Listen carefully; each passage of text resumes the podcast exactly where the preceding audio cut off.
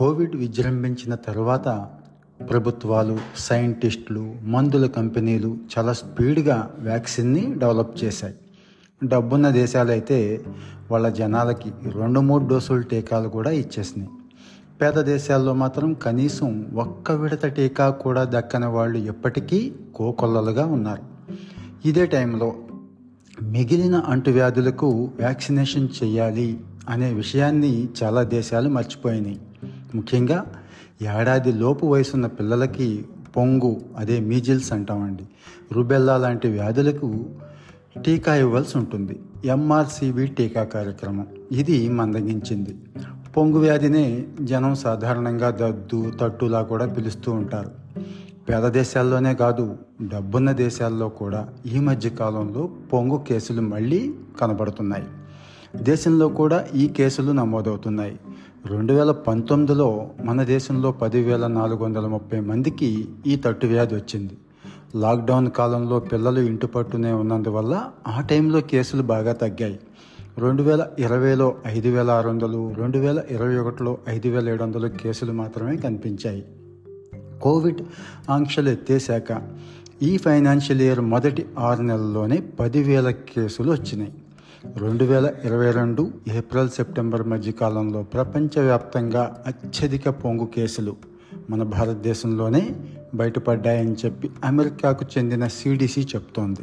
అందుకే ప్రపంచంలో మీజిల్స్ వ్యాధి కేంద్రంగా భారతదేశం ఈరోజు తీవ్రమైన అపకీర్తిని మూటగట్టుకుంది. రెండేళ్ళుగా కోవిడ్ని అరికట్టే కృషిలో భారత్ ప్రభుత్వ యంత్రాంగం వైద్య సిబ్బంది ఆశా వర్కర్లు నిమగ్నమైపోయి ఉన్నారు అందువల్లే సార్వత్రిక టీకా కార్యక్రమానికి విఘాతం కలిగిందని ప్రభుత్వం అంటోంది. పిల్లలకు కోరింత దగ్గు ధనుర్వాతం పొంగు వ్యాధులు రాకుండా చూడడానికి ఇచ్చే టీకాలు సకాలంలో అందలేదు. ఫలితంగా రెండు వేల ఇరవై కల్లా ఇండియా నుంచి పొంగు వ్యాధిని పూర్తిగా తుడిచిపెట్టాలన్న ప్రభుత్వ లక్ష్యం దెబ్బతింది. ఇండియాలో ప్రతి నెల దాదాపు ఐదు లక్షల మంది శిశువులు జన్మిస్తారు అనేది ఒక అంచనా. వీరందరికీ నిర్ణీత గడువులోగా టీకాలు అందాలి. లేకపోతే అవి దక్కని వారి సంఖ్య పోను పోను మరింతగా పెరిగిపోతుంది.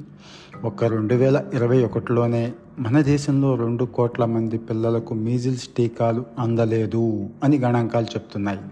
ప్రపంచవ్యాప్తంగా రెండు వేల ఇరవై ఒకటిలో తొంభై లక్షల మీజిల్స్ కేసులు ఒకటి పాయింట్ ఇరవై ఎనిమిది లక్షల మరణాలు సంభవించాయని ప్రపంచ ఆరోగ్య సంస్థే చెప్తోంది.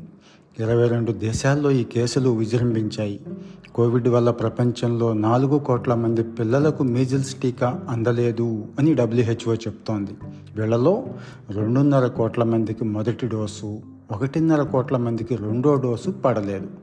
ఇక తట్టు వ్యాధి కూడా వేగంగా వ్యాపిస్తుంది. ఒకళ్ళ నుంచి ఒకళ్ళకి పద్దెనిమిది నుంచి పన్నెండు సంవత్సరాల మధ్య పిల్లలకి ఇది ఎక్కువగా సోకుతుంది. దీన్ని అరికట్టాలంటే తొంభై ఐదు శాతం పిల్లలకు టీకాలు ఇవ్వాల్సిన అవసరం ఉంది. కోవిడ్ కారణంగా అది జరగలేదు. మన దేశంలో ఈ ఏడాది కేరళ మహారాష్ట్రలో మీజిల్స్ కేసులు ఎక్కువగా వచ్చినాయి. ఈ డిసెంబర్ మూడో తేదీ దాకా మహారాష్ట్రలో అయితే ఎనిమిది వందల ఏడు కేసులు కనిపించాయి. పద్దెనిమిది మంది పిల్లలు చనిపోయారు కూడా. ముంబై మహానగరంలోనే ఎక్కువ మంది పిల్లలు పొంగు వల్ల ప్రాణాలు కోల్పోయారు. మహారాష్ట్ర తర్వాత ఎక్కువ కేసులు కేరళలో వచ్చినాయి. ఈ ఏడాది నవంబర్ ముప్పై నాటికి కేరళలోని మలప్పురం జిల్లాలో నూట అరవై తట్టు కేసులను గుర్తించారు.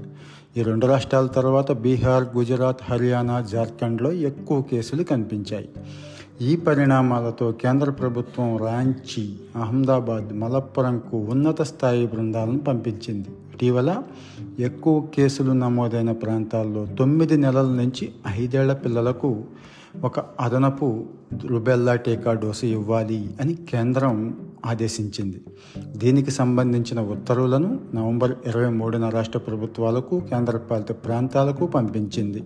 సాధారణంగా ప్రాథమిక వ్యాక్సినేషన్ కార్యక్రమం కింద తొమ్మిది నుంచి పన్నెండు నెలల పిల్లలకు ఫస్ట్ డోస్ ఇస్తారు. రెండో డోస్ని పదహారు నెలల నుంచి ఇరవై నాలుగు నెలల మధ్య ఉన్న పిల్లలకి ఇస్తారు. పొంగు సోకిన పిల్లలకు చికిత్స కోసం ప్రత్యేకమైన వార్డులు ఏర్పాటు చేయాల్సింది. ఇంటింటికి తిరిగి మీజిల్స్ సోకిన లేదా సోకే అవకాశం ఉన్న పిల్లలను గుర్తించి తగిన చర్యలు చేపట్టాలి. అప్పుడే వ్యాధి విస్తృత వ్యాప్తిని అరికట్టడం మన చేతుల్లో ఉంటుంది.